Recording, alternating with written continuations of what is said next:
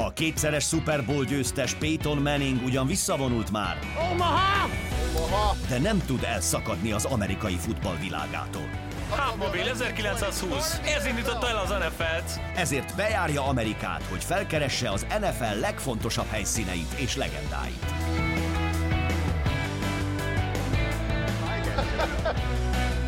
Peyton utazásai. Premier minden kedden este 10-kor az Arena 4-en.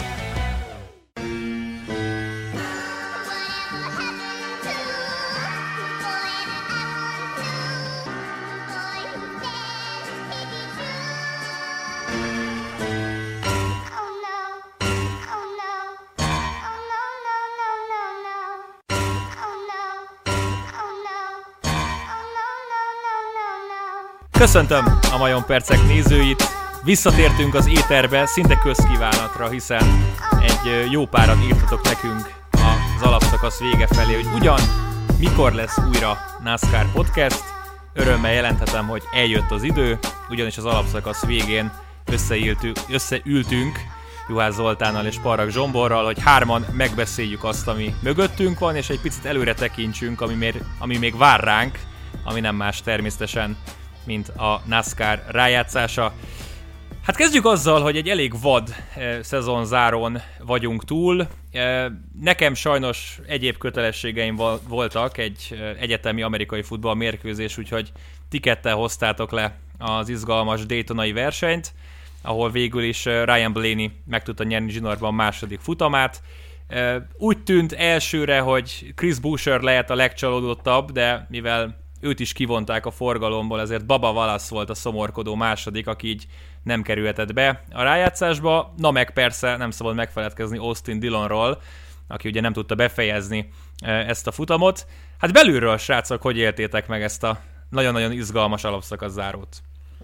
Sziasztok! Köszöntök én is mindenkit. Hello! Szia Zoli! Szia Maka! Szia! Hát Szia! egészen űrletes volt, ugye kezdve minimális technikai problémával, amivel beleütköztünk a közvetítés legelején, nevezetesen angol hanggal ment ki, és emiatt kicsit megzavarodtunk, de megoldódott minden szerencsére a csodálatos műszaki munkatársainak köszönhetően.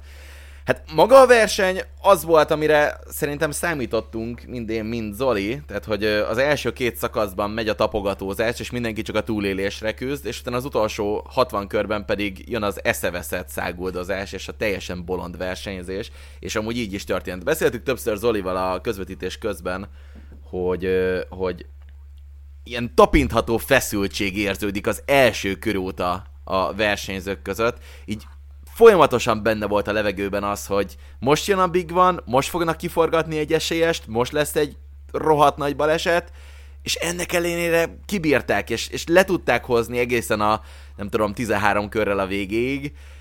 Úgyhogy tényleg ilyen borzasztóan feszült verseny volt, de szerintem elmondhatom Zoli nevében is, hogy rohadtul élveztük az egészet. Sziasztok, igen, én is nagyon élveztem a kezdetektől egészen a végéig. Nyilván az elején az a kis technikai probléma az nem könnyítette meg a dolgunkat, viszont hát azt követően nagyon jól szórakoztam. Kicsit skeptikus voltam, mert ez a 450 lóerős csomag, ez nem hangzott túl jól, tehát ott tartunk, hogy felére folytják le a motorokat, teljesítményüket, tehát ezek körülbelül 900-910 lóerőt tudnának kipréselni magukból, ehhez képest ezzel a Logano féle bukfencel és az azt követő szabálymódosításokkal most már annyira szűk ennek a bizonyos szűkítő töltsérnek a keresztmetszete, hogy alig enged be valami kis üzemanyagot, meg valami kis levegőt az égéstérbe, tehát emiatt egy kicsit szkeptikus voltam. Viszont amit a versenyen láttam, az mm, végső soron nem különbözött attól, mint amit az 510 lóerővel letettek az asztalra, sőt, kimondottan szórakoztató volt, és azon túl, hogy az alapszakasz vége, és ugye egyáltalán ez a cutoff, az utolsó bejutó hely izgalma, az, az meghozta a várt pesgést, még volt egy plusz adalék faktor, amit a közvetítésben is elmondtam, nevezetesen, hogy kivezetésre kerülnek ugye ezek a hatodik generációs autók, kettő versenyt kellett még túlélni, ugye a nyári Daytonai futamot, illetve majd a Talladigai őszi versenyt. Kis csapatoknál is lehetett menni nyílen, nyugodtan tudtak kockáztatni elejétől a végéig, és öröm volt nézni Kezgrálát, Haley-t, Corilla Joy-t elég jó szerepet töltöttek be, Eric Jones is fel-fel bukkantott a legjobb tízben, és olyan nevek nyerhették volna meg a versenyt, mint szokás szerint ugye Baba Valasz, vagy éppen... Corilla hát, azt mondom, hogy Jézusom! Ugye? Hát az volt a kedvencem. Hát Corilla Joy-nak a az utolsó 30 kört nagyjából az élen töltötte. Igen. Viszont Kezgrála belekeveredett ebbe a nagy balesetbe, és sajnos be is gipszelték talán a lábát, amilyen képeket láttam, nem volt túl biztató, de állítólag jól van, rendbe fog jönni záros határidőn belül, úgyhogy ez mindig egy emlékeztető, egy mementó, hogy nagyon veszélyes ipar, amit ők űznek.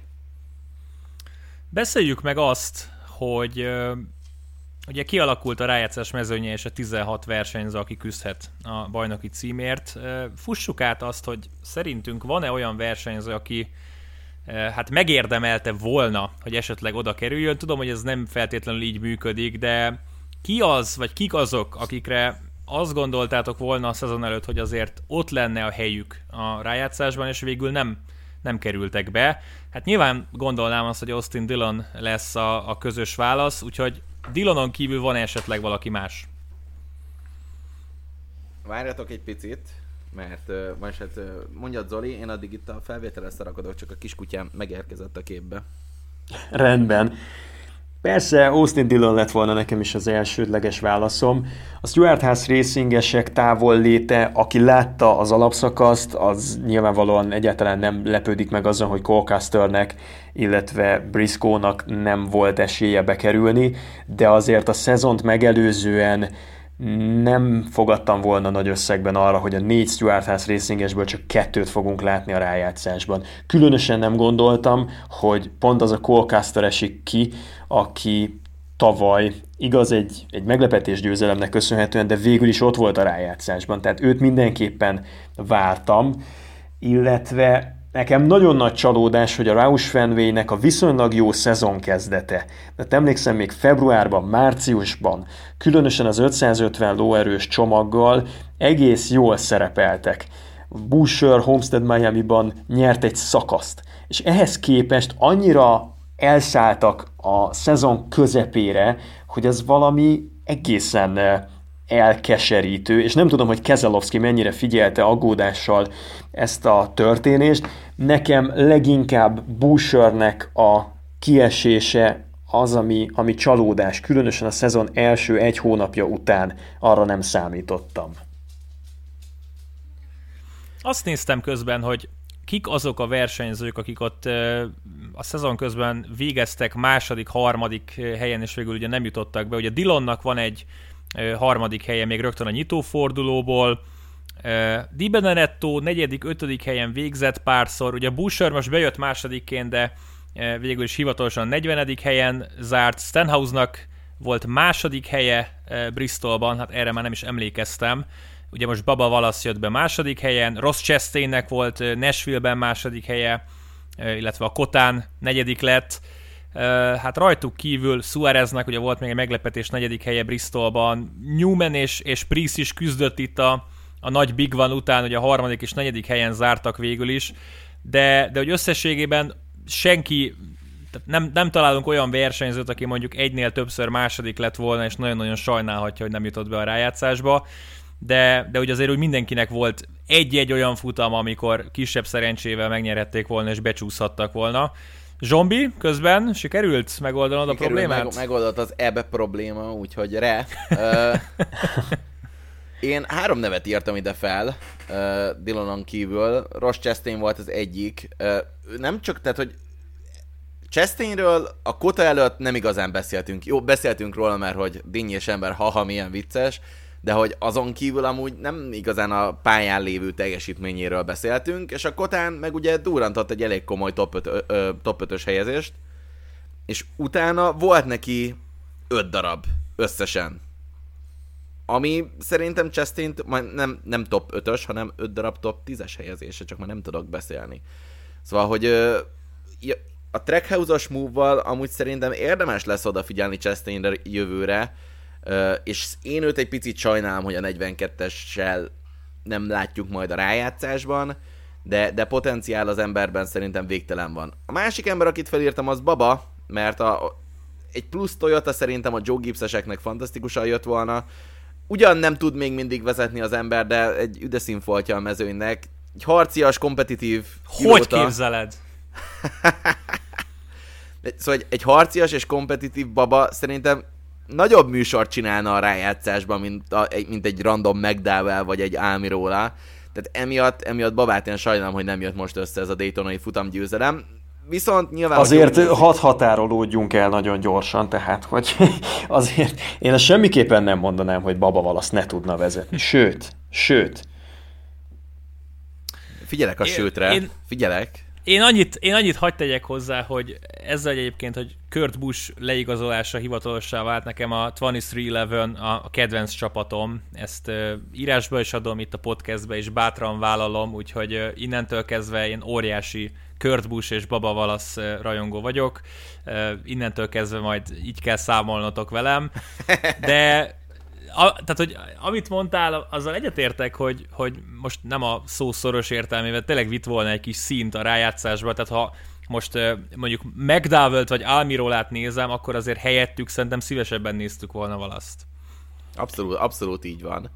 És, és így a szezon második felében amúgy úgy kezdett el tűnni, hogy azért ő meg a 23-as autó közötti kapcsolat így, mintha elkezdett volna egy picit működni, Úgyhogy szerintem ő egy izgalmas prospekt lehetett volna a rájátszásban, de hát nem úgy jöttek össze Daytonában a dolgok, ahogy szerette volna. Köszönhetően ugye főleg a remek lekörözött bolynak, akik nem tették lehetővé azt, hogy egy borzasztóan izgalmas taktikai csatát is megnézzünk Daytonában. Hm. Még egy gondolat az alapszakaszról. Melyik az a verseny, ami ha azt kérdezem tőletek, hogy a, a legemlékezetesebb, legizgalmasabb, akkor elsőre ugrik be a fejetekben.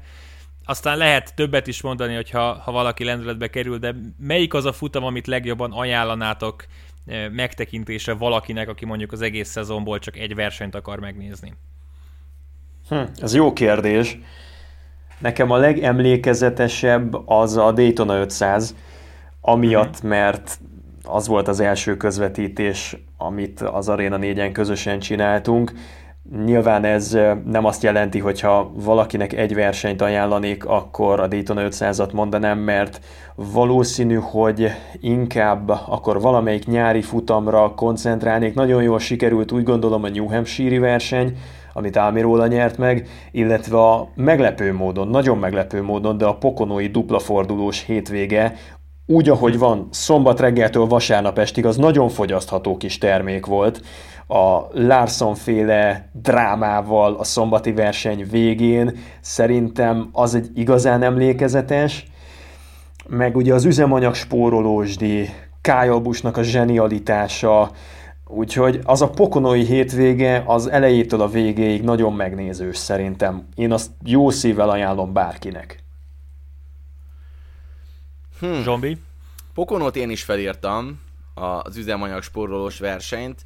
A, a másik az azért emlékezetes, mert Larsonnak az utolsó körben durrant el a kereke, és emiatt Alex Bowman nyert. Tehát, hogyha ott Larson megnyeri, valószínűleg arról a versenyről nem beszélnénk így, hogy kül- különösebben emlékezetes lett volna. Viszont az üzemanyag spórolós, az a hatalmas matematikai háború, ami lezajlott a csapatok között, tehát az tényleg parádés volt. Én felírtam még a, a kotát, uh, ami hát igen, me- megoszlanak róla a vélemények, hogy milyen volt. Ugye az volt a NASCAR történelmének első ö, valódi esős futama. Ö, megnézhettük, hogyan működnek az esőgumik. Igen, megnézhettük, hogy nem látnak a versenyzők a pályán. Igen, hatalmas és életveszélyes balesetek voltak. Igen, nem tudom, valahogy nekem nagyon szórakoztató volt az az egész. Úgyhogy borzasztóan sajnáltam is, hogy piros zászlóval ért véget, de, de Kota számomra nagyon emlékezetes marad meg talán Richmond volt az, ami az utolsó körökben hullott Alex Bowman ölébe, viszont ott volt egy 30 körös Danny Hamlin, Joey Logano párharc, tényleg fejfej mellett autóztak, ajt, egymás ajtaja mellett 30 körön keresztül, és, és az nekem nagyon emlékezetes maradt. Hát nekem van a legkönnyebb dolgom, mert csak ki kell egészteni benneteket. Nekem egyébként nyilván a Daytona 500 az, az már azért is fantasztikus volt, mert mégis csak az első, De az első NASCAR között. NASCAR közvetítésem volt, igen, tehát az nyilván azért egy örök emlék, meg hát persze azért a finish is magáért beszélt. A Pokonói hétvége volt az, ami, ami szerintem igen, hogy mind a kettőt tudom nem fair, de lehet egy kicsit így egybevenni ezt a hétvégét, akkor az nagyon emlékezetes. És hát hogy, hogy nem, de azért ide kell emelnem, lehet, hogy egy kicsit ez a recency bias is miatt, de, de Indianapolis-t, mert uh, ugyanott nagyon úgy tűnt, hogy nem fogjuk befejezni a futamot, és, és tényleg uh, versenyezhetetlen a pálya egy bizonyos szakasza, de de végül is az, hogy ahogy ott Briscoe és Hamlin kilökték egymást, aztán Almendinger a semmiből megnyerte az, az is azért nagyon emlékezetes volt. Azt hiszem Zoli így is köszönte, hogy ezt nem fogjuk elfelejteni egy darabig, és tényleg egy, egy olyan futam volt, amit lehet emlegetni. Na de... Igen, mondjuk mind a ketten olyan tippeket, vagyis olyan választásokat mondtatok most, ami picit a katasztrófa turizmus, tehát szerintem ennek a szezonnak talán a Akkor két leggyengébb versenye volna, volt, ha sportszakmai szempontokat veszünk figyelembe, a két idegen rótpálya, tehát ez a kota, ami ott történt, ez szerintem teljesen eh, vállalhatatlan, illetve ez az Indianapolis road course, na hát ez is hagyott némi kívánnivalót maga után, a NASCAR teljes felkészületlensége a váratlan helyzetekre az, ami, ami egészen döbbenetes, tehát, hogy amikor nincsen előre levezényelhető forgatókönyv, hanem valamit rögtönözni kell, adódik egy probléma, amit meg kellene oldani, az rótpályán olyan szinten partvonalon kívülre teszi a NASCAR-nak a teljes vezetőségét, hogy egyszerűen szánalmas végignézni. Tehát az a hát döntéshozatali mechanizmus... Most láthattuk, most láthattuk Belgiumban, hogy azért nem csak a NASCAR vezetése van ilyen helyzetben. Persze, csak a NASCAR-tól én elvárnám, hogy a Forma egy előtt legyen sok tekintetben, mert ha megnézitek, akkor az amerikai autóversenyzés az esetek jelentős részében a fejlődése során előrébb volt, mint a Forma 1. Nézzétek meg az összes biztonsági fejlesztés, amit az 1950-es évektől feltaláltak, az nagyon jó eséllyel vagy az Indikárhoz, vagy a NASCARhoz köthető, és azt vette át a Forma 1. És ezt a fajta vezérűrű szerepet meg kellene őrizni, viszont amit a NASCAR csinál, ez egy bohóckodás ezeken a road versenyeken. Ha esik, akkor az a probléma, hogyha a sikánra rátoljuk a másfél tonnás autókat, és ráadásul a sikán kijáratívéről levesszük azt a hurkát, ami belassítaná őket, ne csodálkozzunk rajta, hogy szét fog esni a pálya. Tehát, és, és ilyen dolgokra abszolút nem voltak felkészülve, ez szerintem egy megengedhetetlen bűn, és ezek nem voltak jó versenyek. Persze káosz volt, de jó verseny nem Persze, értem, értem srácok, amit mondotok, hogy, hogy izgalmas és emlékezetes futamnak izgalmas és emlékezetes futamok voltak, de nem a jó indokok miatt. Akkor mondok, jó, most mondok ez... még egyet, mondok még egyet, a múlt heti Michigani futam. Na az, ott nem volt káosz, ott három óra versenyzés volt, ami tényleg az első kört az utolsóig kitartott, folyamatosan legalább négy ember küzdött a vezetésért, az parádé volt. Jogos. Jó, de a super, super speedway azért ebből a szempontból azért előnyt élveznek szerintem.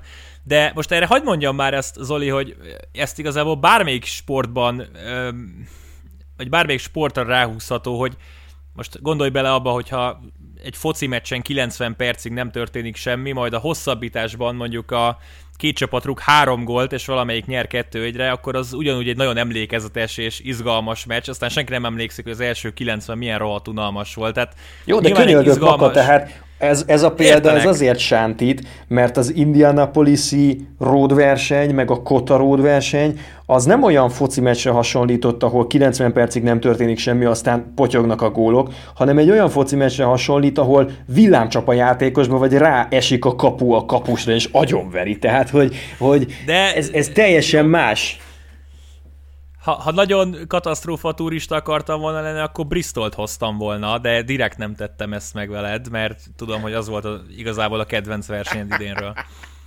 Hát igen, vetekszik hitványságában az Indianapolis Road Corszal. Nagyon várom, és én javasolni fogom, hogy a jövő évi Bristoli versenyre hárman üljünk be, mert az egy ilyen special treatmentet azt így, így meg kell adni neki. jó, jó, rendben, ebben benne vagyok. Na, akkor azok után, hogy hátrafele tekintettünk, tekintsünk egy picit előre, hiszen megkezdődik hamarosan a rájátszás, egészen pontosan már most szeptember 5-én irány Darlington, utána Richmond és Bristolba megyünk, bár ugye a Bristoli körülmények egy picit másmilyenek lesznek. 16-an vágnak neki a rájátszásnak, ezután a három verseny után viszont már csak 12-en maradnak. Na most mi itt elkezdtük tippelgetni, hogy akkor hogyan is fog majd lemorzsolódni a mezőny, és szerintem úgy érdemes végigmennünk, hogyha itt az első három versenyt vesszük, és azt találgatjuk, hogy ki az a négy, aki már nem fogja megélni a legjobb 12-t, csak a rendkedvéért, tehát Harvick, Reddick, Almirola, McDowell, Bell, Kurt Busch, Kezlavski, Logano, Byron, Hamlin, Bowman, Elliott, Kai Busch, Martin Truex, Blaney és Larson a 16-os mezőnyünk. Hát érdekelne a véleményetek, srácok, nem tudom, hogy ki szeretne kezdeni, aztán a, miután elmondta a négyesét, majd a többiek rácsatlakoznak, és, és elmondják, hogy szerintük hogy alakul. Számítotok-e nagy meglepetésre az első három futam után? Hát kérdés az, hogy mi számít nagy meglepetésnek? Mondjuk, hogy az egyik igazi bajnok esélyesünk lemorzsolódik. Vagy ki számít igazi bajnok esélyesnek mi? Hát nyilván ugye most itt a, ha csak az otcokat vizsgáljuk, Kyle Larson bődületes nagy favorit a bajnokság megnyerésére. Chase Elliott, Kai Busch és Danny Hamlin nagyjából ott van mögötte, otcokban Martin Truex még talán ide kapcsolható, utána egy kisebb szakadékkal jön Ryan Blaney és William Byron, illetve Joey Logano, már 17-es pénzt fizetnek Kevin Harvickért és Brett Keselowskiért, 20-as fölött van például Alex Bowman, vagy éppen Christopher Bell, és akkor hát utána futottak még eh, kategóriában Kurt Busch, Tyler Reddick, Eric Almirola és Michael McDowell. Figyelj, én akkor azt mondom, hogy Zsombi kezdelte, eh, ki az első négyesed egy rövid indoklással, és utána majd Zolival rácsatlakozunk, és, és mi is elmondjuk a saját listánkat. Jó, legyen így. Én az első körben kiejtem McDowell-t és Almirólát, amin szerintem senki nem fog meglepődni és utána kiejtettem Brad Keselowski-t és Christopher Belt. Az igen. Keselowski-t én hetek óta nem érzem. Tehát azt látom rajta, hogy ő már nem akar abban az autóban ülni, egyáltalán nem élvezi azt a szituációt, ami, ami őt most körbelengi. Nem, nem érzem Keselowski-ban azt, hogy túl menne a Darlingtoni, Richmondi, Bristoli körön. Christopher Bell, őt igazából azért raktam oda, mert nem akartam később kiejteni nagyjából. Ott vaciláltam, hogy Redik vagy Bell legyen, de végül beltettem oda, mert Rediknek most érzem azért a momentumát, viszont Bell amúgy elég szürke, azon kívül, hogy például múlt héten Michiganben amúgy egészen parádésan versenyzett, de persze, hogyha egy ilyen verseny, egy ilyen verseny összejön, akkor tovább fog menni, de, de szerintem benne van az, hogy Bell itt búcsúzik.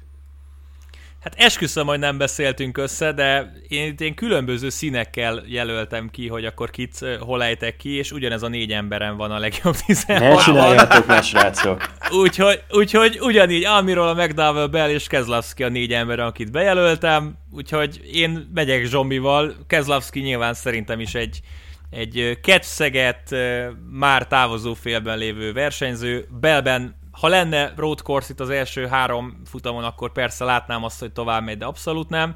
És Almiról és McDowell meg szerintem messze a két leggyengébb futamgyőztes volt idénről, úgyhogy nekem ez a négyesem szintén. Zoli, tiéd a szó. Oké, okay, esünk túl a könnyűn. McDowell és Almirola nálam is rajta van a négyes listán, őket én is kihúztam. De abszolút Akkor nem értek közös, egyet. Közös így Aha. van, ebben megállapodhatunk. Viszont ami azután történt veletek, azt én nem tudom magamévá tenni egyszerűen. Tehát elképzelni nem tudom, hogy Kezelovskit meg Belt hogy lehet kiejteni, mikor ugye, ha például csak Belt nézzük, elképesztően jól ment a 750 lóerős csomaggal idén, ha jól rémlik, akkor valami 8. vagy 9. legjobb az átlag befutója a 750 lóerős csomaggal. És ott van a 16-os fordulóban, tehát az első három versenyen három darab 750 lóerős pálya. Na akkor Darlington, figyelj, Richmond, figyelj, meg Bristol. Figyelj, Darlingtonban Bell 14 Richmondban, jó, ott összejött neki egy negyedik hely, a Bristoli Durton pedig 34. Oké, okay, de ezekkel az eredményekkel nagyon jó eséllyel tovább fog jutni, mert e, már eleve én nem látom, hogy McDowell meg Almiról a labdába rúgna, és onnantól kezdve két embert kellene megelőznie, és ezért ne felejtjük Na el, de hogy... melyik kettőt? Hát mondom, Halljuk. Rediket, meg Kurt. Nálam ők a további kiesők. Zoli. Így van. Jó, jó, jó, jó, na figyelj, a, mindenki mondja el a sajátját, majd aztán nyilván az upset pickek majd meg jönnek sorban, úgyhogy nálam is előbb van Kurt Busch, de hallgassuk meg. Rendben. Kurt Busch-sal nekem az a problémám, Redik és Kurt Busch. Okay. hogy teljes terített betli minden olyan napja, amikor nem találnak be a beállításaikkal oválpályákon. E, Amikor betalálnak, akkor persze tündököl, és akkor hozza a zseniálisat, ahogyan szokta, de nem véletlen, hogy a kis lóerős csomaggal aratta a futamgyőzelmét, és én látok a Chip Ganassi-nél egyfajta nívókülönbséget a 750 lóerős meg az 550 lóerős teljesítményük között, mivel mind a három elsőfordulós pálya a nagy lóerős csomagot követeli meg, ezért szerintem nehezebb dolga lesz Kurt Buschnak, és hogyha nem sikerül jól a Darlingtoni versenye, akkor onnantól kezdve óriási bajba fog kerülni, mert eh, összesen azt hiszem 8 plusz pontot hozott magával, az lehet, hogy hamar el fog fogyni, és hamar be fogják őt darálni hátulról. Darlingtont érzem nagyon hangsúlyosnak, ha abból kihoz egy jó szereplést Kurt Busch, akkor tőlem ott lehet a legjobb 12-ben, de valahogy nem érzem. A Redikre meg azért esett a választásom, mert persze van benne egy kis lendület, biztos, hogy nagyon feldobta őt, hogy megverte csapaton belül Austin Dillont. Tavaly Austin Dillon volt kettejük közül ott a rájátszásban, életében először kvalifikálta magát Tyler Reddick, de azt gondolom, hogy nincsen bónuszpontja. Összesen három pontot hozott magával az alapszakaszból, tehát eleve lépés hátrányból indul, és egyáltalán nem látom a fantáziát, hogy pont ezeken a pályákon tátosodna meg. Nem mondom egy, egy Texasban, vagy valamelyik másfél mérföldes oválon látnék benne potenciált, ezeken a kis rövidke, short ovál pályákon szerintem nem igazán fogja ö, megvillantani a tehetségét, úgyhogy valamiért én azt érzem, hogy McDowellhez és Almirolához Kurt Busch és Reddick fog csatlakozni, ők fognak kiesni az első kör végén. Sokkolódtok akkor, hogyha a McDowell Almiról a párosból bármelyik tovább jut? Igen, igen. Főleg, hogyha McDowell. Igen, én is sokkolódok. Viszont azon meg még jobban sokkolódnék, hogyha Kezelowski kiesne. Mert persze én értem ezt a sztorit, hogy Kezelowskinak már kifelé áll a szekérrúdja, biztos, hogy máshol jár a figyelme, viszont azt érdemes figyelni, hogy ő azon kevés versenyző közé tartozik, aki Darlingtonban is, Richmondban is, és Bristolban is nyert már a pályafutása során, és volt olyan hely, ahol nem is csak egyszer, úgyhogy ha valahol nem fog kiesni Brett Keselowski, akkor pont ez a három versenypálya kizártnak tartom, hogy elbúcsúzzunk tőle rögtön a legelején. Három verseny, amit egyiket se fogja befejezni. Na mindegy. Ö, Oké. ö, jó, tehát akkor két személyben megegyeztünk, mi Zsombival mind a négyben, te akkor ugye Rediket és Kurt Busch-t ö, emelted hozzá az első négyeshez.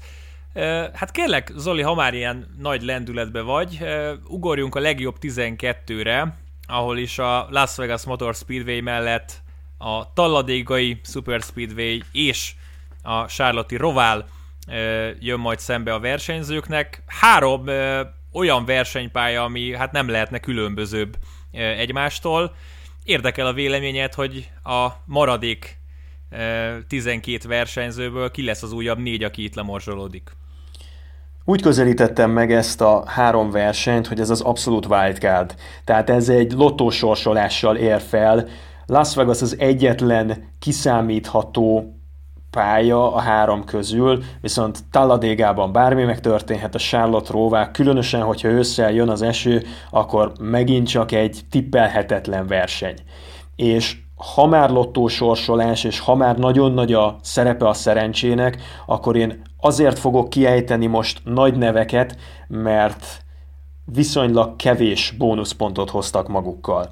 És a nagy nevek, akiket én kiejtek, Kevin Harvick és Danny Hamlin, valamint Alex Bowman. És búcsúzik még nálam ebben a körben Christopher Bell. A szívem. A szívem, Zoli. Hűha. Bizony, vállalom, Harvick Viszont azért esik van, ki, van mert... kettő egyezésünk. Na, mi az egyezés? Ne, ne, ne, ne, ne, ne, nem. Nem? Először Zoli Nem befejezi. spoilerezünk, nem Először. Jó, először oké. Zoli befejezi. Harvick azért fog kiesni, mert nem látom a plafonját az ő teljesítményének. Egyszerűen olyan távol van a futamgyőzelemtől, mint Makó Jeruzsálemtől. És hogyha nem nyer versenyt a rájátszásban, akkor támaszkodnia kellene a pontokra. Viszont pontokra nem tud támaszkodni, mert ő az utolsó helyezett a 16 pilóta közül, mindösszesen kettő pontot hoz magával az alapszakaszból.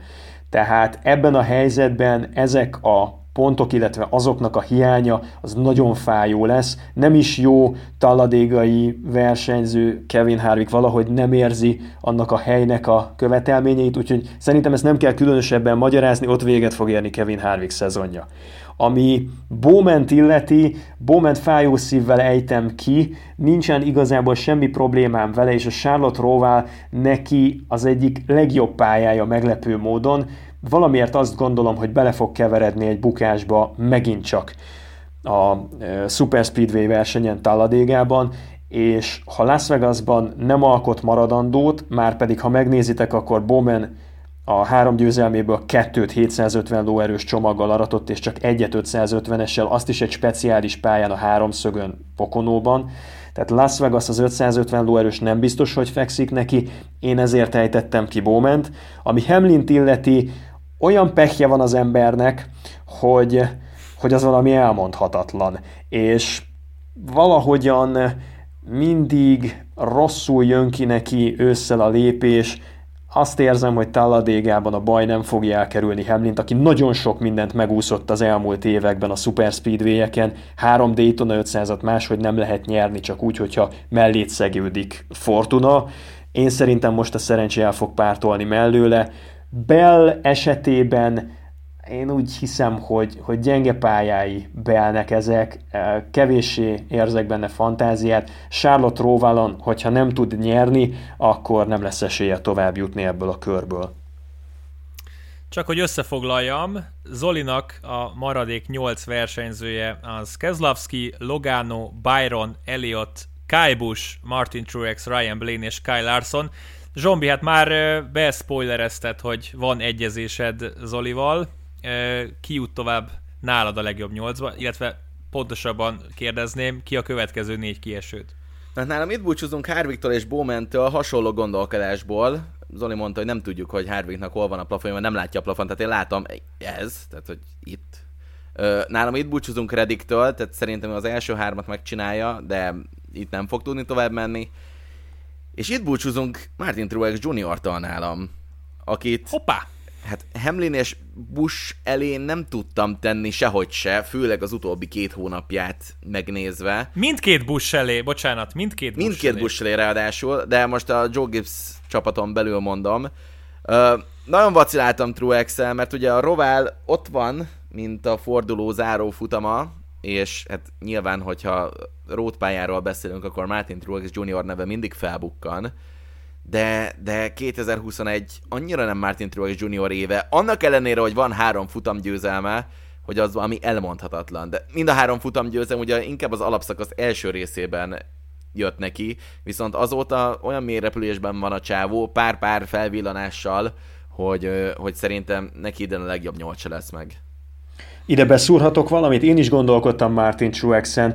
Végül amiatt voksoltam inkább Hamlin kiesésére, mint Martin Truexére, mert Las Vegas Truexnek egy borzasztó erős pályája, kétszer győzött itt a pályafutása során, igen meggyőző teljesítményeket pakol le. Én azt hiszem, hogy az a mencsvára, viszont hogyha Martin Truexnek nem jön össze a Las Vegas-i hétvége, akkor egyet kell értenem veled, akkor nagyon nagy bajban lesz. Úgyhogy itt ez egy, ez egy közeli hívás volt nálam, kevésen múlott. Maka? Érdekesség, hogy mind a hárman itt ejtettük ki Alex Bowman és Kevin Harvickot. Erre a részre nagyon nem kell már rákontráznom, nyilván Harvicknál a kevés pont, Bowmannél meg a, a kiegyensúlyozottság hiánya az, ami nálam ide tette. Tehát nála tényleg meg kellett beszélnünk ezt, hogy vagy megnyeri a versenyt, vagy sehol nincsen, és nálam ez Bowman jelen pillanatban, és én azt mondanám, hogy nem fog verseny nyerni. Tyler Reddick egyezik Zombival, ugye Zoli már egy körre korábban kiejtette, viszont a negyedik versenyzőnek én egy, egy teljesen másik embert hoztam be. Ugye Zoli Danny Hamlin mondta negyediknek, Zombi Martin Truexet, én Joey Logánot x be erre a körre, Mégpedig azért, mert valamiért a Super Speedway-eken rendre úgy tűnik, hogy idő előtt be kell fejezze a futamot. Most nyilván itt azért mosolyogni kell, hiszen a Daytona 500-on egy körrel korábban fejezte be, de őt se a Super Speedway-eken, se a Roválon nem érzem, ami azt jelenti, hogy Vegasban kéne nagyon jól teljesítenie, és ö, meglepő módon én is a, a Bush testvéreket tovább repítettem a legjobb nyolcasba, ami ugye azért kell kiemelni, hiszen Zolinál Kurt Busch már a, a 12-be jutásért kiesett. Úgyhogy ö, nálam a 8-as az úgy néz ki, aki bejut, hogy Kurt Busch, William Byron, Danny Hamlin, Chase Elliott, Kai Busch, Martin Truex, Ryan Blaney és Kyle Larson. Szép, szép. Na, menjek tovább, én most akkor kezdjem én a kört. És akkor Persze, maradjunk nála. A legjobb négybe jutás következik. Aztán majd egyébként van még gondolatom, csak azt most azért nem akarnám elmondani, mert na mindegy, majd meg fogjátok érteni. A kiesőket a következő kérlek, ne a továbbjutókat. Így van, így, jó, értelek, értelek. A Texas Motor Speedway-el indul majd a legjobb nyolcas, utána irány Kansas, majd az év utolsó előtti futam, a 35. futam a versenynaptárban az Martinsville-ben lesz, és a következő négy kiesőmben már beemeltem Kurt Busch-t, és igazából itt visszatérnék arra, amit Zoli mondott, tehát értem én, hogy, hogy nagyon beállítás függő a, a, az ő versenyi, de olyan szinten magára talált, és egyébként nyilván nem csak ő, hanem az egész csapat Chastain-nel kiegészítve az év második felében. Most azt görgettem végig, hogy ha Sonomától nézem, akkor top több top 10-es helyezése van, mint top 10 kívüli. Hatodik hely, nyolcadik hely, hatodik hely, negyedik hely, futamgyőzelem Atlantában, hatodik Indianapolisban, negyedik Michiganben, és amikor egyébként kiesett a top 10-ből, akkor is 12, 13, 16, meg van egy pokonói 20. helye, bár hogyha jól emlékszem, akkor ő is ott volt a, azok között, akiknek muszáj volt már kimenni az utolsó körökben hát nagyon sokáig üzemanyagért. Igen, igen, azért mondom, hogy, hogy ő is az üzemanyag áldozat lesz. Szóval én őt ideig elröptettem a, a legjobb nyolcasba. Nálam itt esik ki Danny Hamlin, pont amiatt, mert az idei évben tényleg semmi nem jön neki össze, de rengeteg pontot azért hoz magával, és, és összességében benne van szerintem a pakliban, hogy az egész évben nem nyer futamot, bármennyire is furcsa, de azért őt idáig el kellett hoznom. Ezután volt nagyon nehéz dolgom, és, és Kai Bush és Ryan Blaney-t ejtettem ki, ami azt jelenti, hogy nálam a legjobb négyes az William Byron, Chase Elliott, Martin Truex és Kyle Larson lesz. Hát itt már valamelyik kezemben muszáj volt harapni, értelemszerűen. Blaney-nél az volt az indokom, hogy annyira összejött neki minden az elmúlt két héten, hogy a tündérpor az lehet, hogy most fog kifogyni, és tudom, hogy azért például azért Larsonnal láttunk olyat, hogy valaki heteken keresztül tud dominálni, de, de Blaney-nél azt érzem, hogy most ellőtte azokat a dolgokat, ami, ami jól jött volna neki. Tudom, hogy ilyen nincsen, meg nyilván a szerencse az, az nem feltétlenül tapad le, vagy épp száll el valakiről, de, de emiatt húztam őt ki. És igazából Kajbus azért esik ki nálam, mert ha említettétek, hogy, hogy Truex azért inkább az év elején volt nagyon-nagyon pozitív, de, de én pont azt érzem, hogy most fog visszatalálni a, a formájába, úgyhogy én őt beraktam, Kajbus viszont kihagytam a legjobb négyesből. Tiétek a szó. Valakinek átadnám. Zsombor! Jövök én, jövök én, jövök Gyere. én. Gyere. Nálam most itt esett ki kört, tehát ö, szerintem Mhm. neki, neki itt a 8 lesz a plafon. Itt esik ki nálam Joey Logano. Mm, Uh-huh. szerintem van nála egy jobb Penske versenyző idén.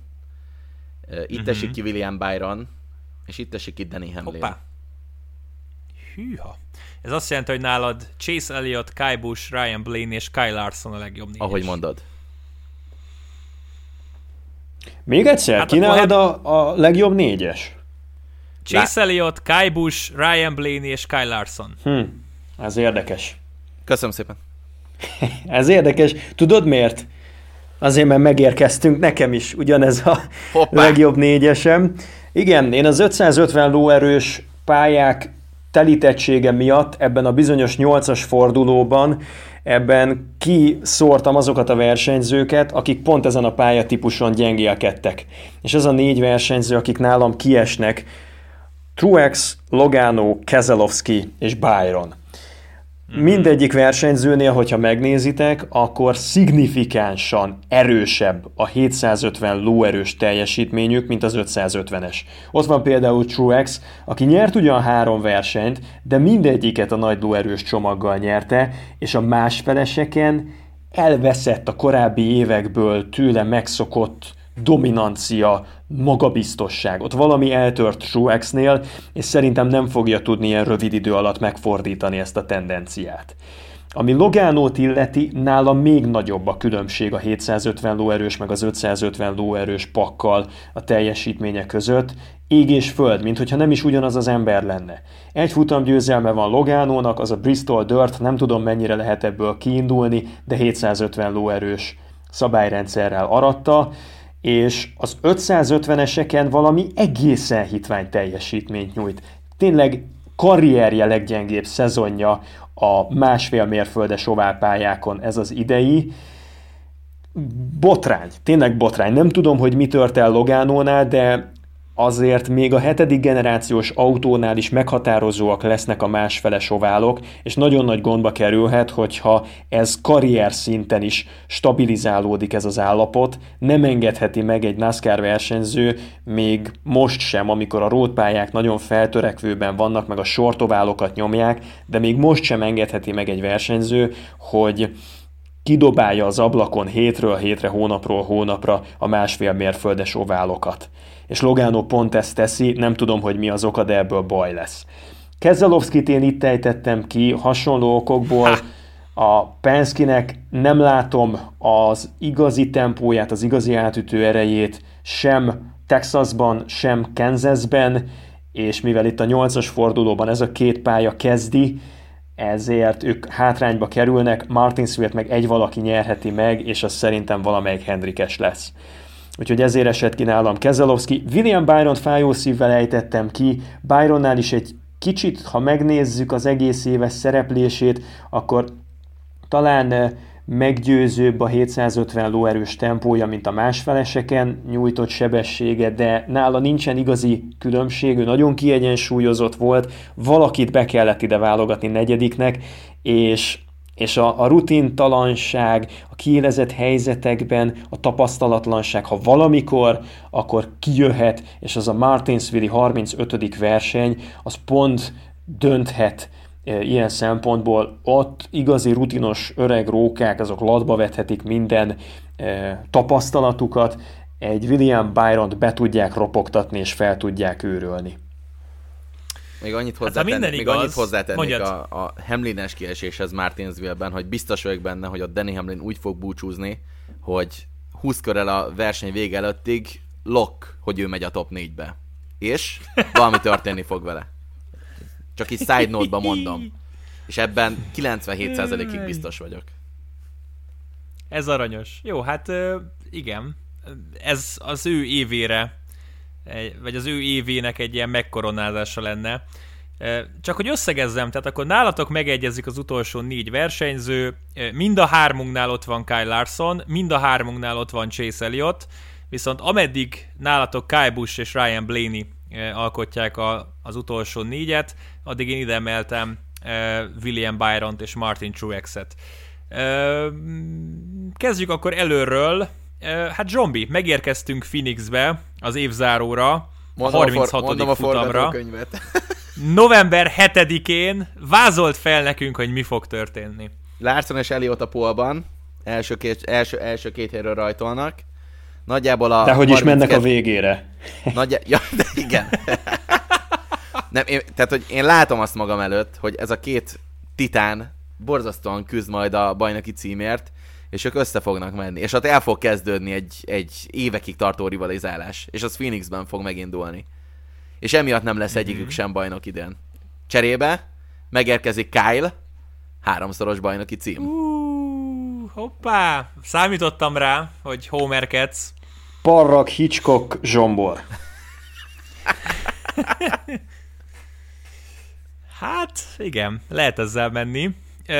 Zoli, nálad ki a bajnokunk? Hihetetlen, esküszöm, hogy nem beszéltem Zsomborral erről, nálam is Kájal Bussa bajnok. Az, az a hihetetlen, hogy én a szezon elején feltettem magamnak a kérdést, ott valahol március-április környékén, hogy el tudok-e képzelni egy újabb szezont, ami anélkül telik el, hogy akár Danny Hamlin, akár Kyle Larson bajnoki címet nyerjen. És nagyon-nagyon sokáig, valahol ott június közepéig határozottan azt válaszoltam magamnak erre a kérdésre, hogy nem, az nem létezik, hogy úgy díszítjük majd a karácsonyfát 2021. decemberében, hogy se Danny Hamlin, se Kyle Larson nem nyert még bajnoki címet. És aztán megtörtént a július, meg megtörtént az augusztus, és ha megfigyelitek, akkor Danny Hamlinnek a februártól májusig tartó remeklése, amiből tényleg csak a futamgyőzelem hiányzott, de nagyon sok kört töltött az élen, és az összes versenyen ott volt abban a nagyon szűk elitben, amelyeket meg kellett verni a futamgyőzelemért. Folyamatosan de, top 4. Folyamatosan. Danny Hamlinnél nem jöttek a teljesítmények, nem jött a jó szereplés, és hetek óta már csak úgy zárójelben emlegetjük Danny Hamlin. Persze, azért ő az a pilóta, aki bármikor, bárhová odaérhet, de valahogy, valahogy nem. Úgyhogy lebeszéltem magam arról, hogy Danny Hamlin a bajnokságért komolyabban labdába rúg. És akkor itt van Kyle Larson, akinek meg az a tényleg eh, zseniális középső alapszakasz része, ahol, ahol verhetetlennek bizonyult, ahol egyre másra halmozta a győzelmeket, az valahogy tova tűnt. Nem tudni, hogy a Pokonóra bevezetett apróbb szabálymódosítás, ugye a NASCAR az orrészeket kicsit máshogy ellenőrzi, mint korábban, az vetette Nem tudtak vissza. csalni már. Ennyi. Vége a csalásnak. Hát ez a megoldás. Nem, nem tudtak csalni. Ettől megint csak szeretnék elhatárolódni, ugyanúgy, mint a Baba Valaszféle dumátoktól. De, tehát minden esetre valahogy lebeszéltem magam arról, és azt gondolom, hogy amikor Larson, Blaney, Elliott és Kyle Busch között kell dönteni egy Phoenixi versenypályán, akkor olyan pici a különbség, olyannyira megjósolhatatlan, hogy egyetlen egy támponton van, az az idei Phoenixi verseny. És az idei Phoenixi versenyen, ha megnézitek, akkor a Joe Gibbs Racing és a Penske a Hendrick Motorsports előtt volt. És emiatt gondolom azt, hogy vagy Blaney vagy Kyle Busch és a rutin, ami dönt nálam Kyle Busch javára, illetve azt gondolom, hogy picit a sors igazságot szolgáltatna, mert Kyle Busch bajnoki címek tekintetében nagyon alul reprezentált. Ő neki a futamgyőzelmei, az egész Kyle Busch jelenség, a tehetsége kettőnél több bajnoki címet ér az én szememben, miért ne 2021 legyen az ő éve? Felállva tapsolok, felállva tapsolok. De most az a furcsa, hogy igen, tehát ugye úgy vezetted fel, hogy, hogy nem tudod elképzelni, hogy, hogy Hamlin és Larson közül valaki ne nyerjen, akkor a, az ő karrierjüket nem reprezentálná legalább egy bajnoki cím jobban, mint mondjuk Kai Busch háromszoros bajnokként? Danny Hamlin felül reprezentált a Daytona 500 bajnoki címekben, három van neki, uh-huh. Kyle Buschnak egy se. Tehát szerintem azért Danny Hamlinnek a karrierje ha ne adj Isten, véget ér két-három év múlva, és bajnoki cím nélkül vonul vissza, azért majd, hogy nem teljes. Van annyira teljes, mint amilyen meghatározó versenyzője Danny Hamlin a generációjának. Majd jön neki ha... tulajdonosként, ugye? Így van. Az így, könnyen elképzelhető. Abszolút. Na, ö, azt, azt néztem meg egyébként Hamlinnel kapcsolatban, aztán nyilván én is mindjárt kitárom az ajtóimat, hogy tudjátok, hogy mikor volt utoljára ott a képzeletbeli dobogóm? Már a bajnoki összesítésben, Danny Hamlin? Nem, nem, egy, egy versenyen. Húha. Richmondban. Richmondban. Hát igen. Azóta az, 2, az nem 4, 6, volt. 8, 10, 12, 10, 17 verseny telt el azóta. Az arrébb, köszönöm. Most a megérkezett igen, a kutyám egy kerék cserére. Szóval igen, a, a formaidőzítés az nem feltétlenül van, van meg nála. Kicsit elhittük ezt, hogy ő igen, mind, mindig ott van, mert azért voltak persze top 10-es helyezései, de inkább az év elejére volt jellemző az, hogy második, harmadik, negyedik helyen végzett. Igen, annyit, annyit Na jó, még, hát annyit akkor... Még. Annyit még igen? Phoenixhez hozzá kell tennem mindenképpen, hogy abban az esetben, hogyha Larson és Elliot nem mennek össze, akkor azért ne felejtsük el, hogy Elliot tavaly szanaszét dominálta a Phoenixi versenyt, és ugye tavaly volt öt futam győzelme összesen, abból a hármat az év utolsó három versenyére tartogatott. Tehát, hogy így uh, Elliot formaidőzítése az 10 per 10, Larson pedig a tavaszi Phoenixi versenyen háromszor küldték hátra a verseny közben, és ember, az ember háromszor verekedte vissza magát a top 5-be, úgyhogy folyamatosan küzdeni kellett, és folyamatosan mezőnyben kellett autóznia. Nem tudom, hogy számoltuk Zolival, hogy valami 110 valahány előzéssel fejezte be azt a versenyt. Tehát lehet, hm. lehet hogy a végeredményben a, a Penskisek és a Joe Gibbs-es autók a Hendrikesek előtt voltak Phoenixben, de Kyle Larsonnál a tavaszi versenyen egyébként nem volt gyorsabb pilóta a pályán. Hát igen, nem véletlen azért, hogy, hogy Larson a favorit a bajnokság megnyerésére. Na jó, hát akkor én is felfedem titkaimat.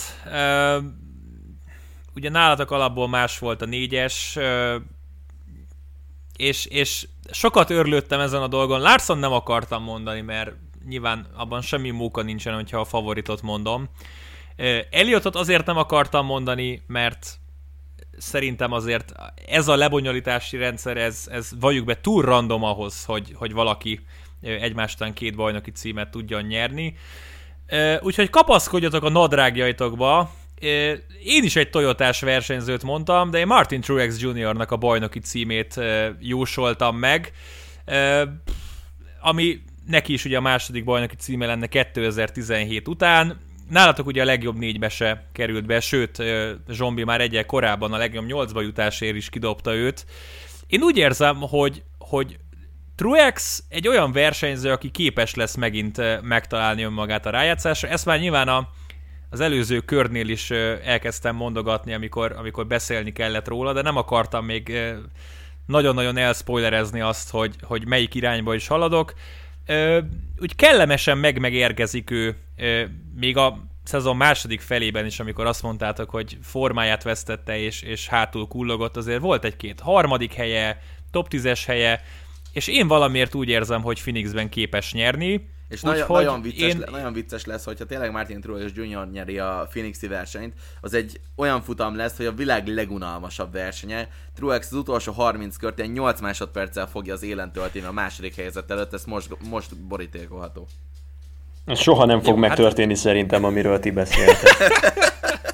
De komolyan. Figyelj, tehát tehát az, arra tudok építeni, amit Zombi mondott, hogy az Elliot Larson kakaskodás, ami, ami most már hetek óta De így, Igen, tehát így nem, nem, ér, nem éreztétek ott a, a szezon közepén azt, amikor mindig első-második helyen értek, vagy a, hogy Elliotban ilyen, ilyen nagyon ilyen passzív-agresszív módon lehetett látni, hogy gyűlik benne a feszültség, de persze csapatjátékos Igen. így kedvesen nyilatkozik, de tehát ennek egyszer annyira ki kell robbannia, hogy ha nem Phoenixben történik meg, akkor megtörténik majd Texasban, Kansasben vagy Martinsville-ben, de szerintem ennek még lesz foganatja. Na, én is azt érzem, hogy ők, ők ketten simán elintézik azt, hogy akkor a csata lesz az első helyér, hogy, hogy mind a ketten kiütik egymást, és a röhögő harmadikként jön Truex. Persze, nálam még ott van William Byron, ugye eh, Mr. kiegyensúlyozott eh, a legjobb négyesben, de, de nem látom azt, hogy, hogy, hogy verseny nyerne. És akkor igazából erre egy, egy follow-up kérdés, folytatódik a trend? Tehát a Phoenixi versenyt, aki megnyeri, az lesz a bajnok? Vagy elég lesz egy második, harmadik, ötödik helyjel is valakinek, hogy megnyerje a bajnokságot? Szerintem folytatódik. Szerintem folytatódik. Ez, uh-huh. ez, ez egy ilyen kimondatlan szabály, hogy ennek így kell lennie. Tehát biztos vagyok benne, hogy... Na jó, de tehát gondolod azt, hogy most mások direkt azért lassabbak? Hogy ez így legyen? Vagy, vagy mire mondod? Nem, nem erről van szó. Nem erről van szó szerintem, hanem arról van szó, hogy amíg nem voltak befagyasztva az alkatrész fejlesztések, addig én majdnem biztos vagyok benne, hogy a legpöpecebb a szélcsatornában, legfrissebben kikísérletezett és dollár tízezrekért, adott esetben dollár százezrekért legyártott elemeket, azokat csak a bajnokaspiránsokra pakolták föl. Ez az egyik. Most ugye Pont idén ebben változás állhat be, mert befagyasztották a fejlesztéseket, tehát elméletileg ilyen nagyon új elemekkel senki nem rukkolhat elő, tehát ha mondjuk választani kell egy ilyen szituációban, akkor lehet, hogy most lesz a legkisebb különbség az organizáción belül a zászlós hajó csapat autója, meg mondjuk a már a bajnokságért nem érdekelt, ott már eséllyel nem rendelkező harmadik, negyedik számú csapatnak az autója között. Ettől függetlenül én úgy gondolom, hogy van egyfajta tisztelet a mezőny tagjaiban senki nem akarja, hogy rajta menjen el valakinek a bajnoki címe. Tehát ha csak valakinek nincsen szignifikánsan gyorsabb autója, mint a bajnokságért küzdő négy pilótának, akkor senki nem fogja felvállalni annak a felelősségét, hogy a hátralévő pályafutása során ő legyen a közutálat tárgya azért, mert belement egy, egy rizikós manőverbe, és valakit megfosztott egy bajnoki címtől. Mondjuk én imádnám azt, hogy mondjuk Hamlin és, és Bush és Truex még versenyben van, és mondjuk Christopher Bell kipörgeti Kyle Larson, mondván, nesze haver visszaadtam. Itt van okay, Watkins de te... katasztrófa turisták vagytok, nem tudok mit mondani rátok. De nem, nem, Zoli, Zoli, nem, ne, ez nem katasztrófa turizmus. El kell fogadni, hogy a NASCAR az autósportok pankrációja, itt mindig van egy történet, egy sztori, egy narratív ív, amit végig kell vezetni. Hát ez így van évtizedek óta de nincsen egy van, előre van. meghatározott dramaturgia, hát el nem mond már nekem. Nem, nem azt mondom, nem, nem azt mondom, hogy, hogy van dramaturgia, meg van írva az egész, nem skriptelve van, csak így annyira tele van történetekkel, és annyira a, a tévétársaság ezeket annyira jól meglovagolják, hogy emiatt van ilyen érzése néha az embernek. Persze, vannak ezek az önmagukat beteljesítő jóslatok, amikor ugye annyira beharangozták a Kenset Logano féle társastáncot, hogy úgy viselkedtek a szereplők, mint ahogyan azt elvárta tőlük a Na, nézők hada. Ezekről beszélek. Ez, ez, ez igaz, ez teljesen nyilvánvaló, ezt aláírom. Ha így értettétek, akkor ezzel tudok azonosulni én is. De hogy borzasztóan izgalmas lesz ez az előttünk álló tíz verseny, a felől nincsen kétségem. E, az utóbbi éveknek az egyik legérdekesebb, legizgalmasabb szezonja lehet, főleg amiatt gondolom ezt, mert elbúcsúzunk a hetedik generációs autótól, és lehet, hogy most nagyon frankó dolog Hendrik Motorsportos versenyzőnek lenni, vagy Joe Gibbsesnek lenni. Mert kvázi biztosra veheted, hogy olyan technika dolgozik alattad, amely a bajnoki címre esélyes. Jövőre ez nincsen garantálva. Jövőre egy fejes ugrás az ismeretlenben mindenkinek. Jó eséllyel persze ugyanaz a 15-20 versenyző mehet a bajnoki címért, és közülük igazából lesz 7-8 fő favorit, de szerintem ez lesz az utolsó olyan verseny egy jó darabig, lehet, hogy fél évig, lehet, hogy két évig, amikor még ezek az általunk már megszokott, kitapasztalt, kipuhatolt erőviszonyok lesznek, és azok a versenyzők, akik most lőtávolon belül vannak, azok úgy fognak erre tekinteni, mint az mint hosszú ideig az utolsó biztos lehetőségre, hogy menjenek a bajnoki címért. A jövő az nagyon ismeretlen. Általában is az, de most meg az új autóval, vadonatúj szabályrendszerrel még inkább ismeretlen. Két gyors kérdés, aztán mindenkit elengedek. Az első, lesz-e olyan futamgyőztesünk, aki eddig egész évben nem nyert? Hát én azért bíznék benne, hogy Hamlinnek összejön itt egy playoffban, uh-huh. csak úgy, random. Igen. Hamlin szerintem is, is nyer, uh-huh. méghozzá azt hiszem, hogy a nyolcas fordulóban valamelyik valamelyik 550-es pályát, vagy Texas-t, vagy Kansas-t fogja megnyerni. Én azt érzem. Én azt mondanám, hogy az első hat versenyből fog valamelyiken, valamelyiken nyerni Hamlin, akkor Harvicknak nem írunk be győzelmet. Nem. Nem. Mm. Jó. Ö, a záró kérdésem, ezt igazából legyen két kérdés egybevéve, ö, lesz-e olyan futamgyőztes, aki nem jutott be a rájátszásba, és akkor ehhez hozzácsapva egy B kérdésként, lesz-e olyan futamgyőztes, aki útközben kiesik a rájátszásból?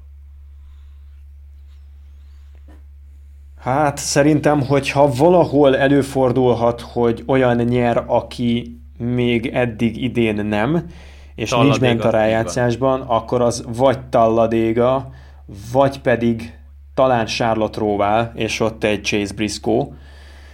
Uh-huh. Ami a De másik csak kérdésedet illeti... kiforgatott maga valakit. Hát az nincs kizárva. Ami a másik kérdésedet illeti, hogy valaki futamgyőzelmét követően a következő fordulóban kiesik-e, erre, Fordítva. erre irányul? Fordítva, kiesett valaki, és utána nyer versenyt. Igen, Hamlin szerintem, amit az imént betippeltem, ő a 12-es fordulóban ki fog esni, és ezt követően a legjobb 8 között nyer egy versenyt. Amikor nincs már nyomás, akkor Így van. megvan neki. Így van. Az lenne a legszebb, hogyha nem jutna be a legjobb négyesbe, de nyerne Phoenixben. Tehát azt tetszene a legjobban. Nem fog megtörténni szerintem. Zsombi? Ugyanezt tudom elmondani, tehát Degában benne van, hogy random baba valasz megmutatja, hogy látjátok, itt kellett volna lennem. Ö, viszont szerint, szerintem olyan nem fog futamot nyerni már, aki kiesett és nem érdekelt. Aha. Na jó, hát én, én Hamlin győzelmét mondanám, de mondom én, Nem, én Hamlin, hat Hamlin úgy fog nyerni, hogy még látom. van, van tétje. Igen, én is azt érzem, hogy, hogy nem tudom, Richmondban nyer, most mondtam valamit, aztán, aztán utána meg elhalványul. Na jó van, srácok, parádés egy óra volt, még egyszer kihangsúlyoznánk, hogy akkor ti ketten Kajbus bajnoki győzelmét jósoljátok, én Martin Truexet, hát a Joe Gibbsben mindenki egyetértett. Én zárójel, zárójelben odarakom Ryan Blaney-t, csak hogy majd tudjak erre a podcastre mutogatni. hogy zárójelben oda mondtad. Figyelj, ez senkit nem érdekel, hogy zárójelbe kit raktál oda, vagy kit nem. Akkor én itt, én itt most, hogyha pont ennél a szakasznál járok, akkor én meg zárójába hadd rakjam oda Kyle Larson. Tehát ez, ez így nem, ilyen Fú, nincsen gyerekek. zsomor. Elmondtuk, Kyle Busch fogja nyerni, ez a tippünk, bele kell állni, nincsen mellébeszélés. Én zárójelben négy embert mondom, na jó, nem, tehát nem, ilyet, ilyet nem csinálunk. Uh, ami nagyon fontos az az, hogy szeptember 5-én uh, Darlingtonban elindul a rájátszás. Érdemes lesz a kedves hallgatóknak kedves nézővé válni az egész rájátszásban, hogy aztán majd november 7-én Phoenixben kiderüljön, hogy ki lesz a NASCAR 2021-es idényének bajnoka. Zsombi, Zoli, köszönöm, hogy itt voltatok. Vagy egy szezonzárót, vagy, vagy nem, na mindegy, kitaláljuk majd, de lényeg az, hogy Phoenix, előtt, nem az Phoenix utolsó. előtt benne van egyébként. Phoenix előtt? Aha. Jó. Én, én, én azt érzem, hogy ez az egy összehozható dolog. Úgyhogy nem az utolsó. Nem az utolsó NASCAR podcastet hallgattátok. Most viszont köszönjük szépen, hogy idáig eljutottatok és végighallgatotok minket. Írjátok meg kommentben, hogy szerintetek ki lesz a bajnok és miért, akár tippeljétek végig a kis bracketet, hogy szerintetek ki hogyan fog majd kiesni és mikor, és hogy jutunk el a 16-ból a bajnoki címig. Várjuk ezeket folyamatosan, és majd lehetőség szerint ki is lesz beszélve majd szerintem a közvetítések alatt, hogy ki hogyan tippelt, aztán majd lehet, hogy meghirdetünk valami nyereményjátékot is, de az a hogy tippeljetek, az a biztos. Most viszont búcsúzunk, köszönjük szépen még egyszer, sziasztok! Sziasztok! Sziasztok!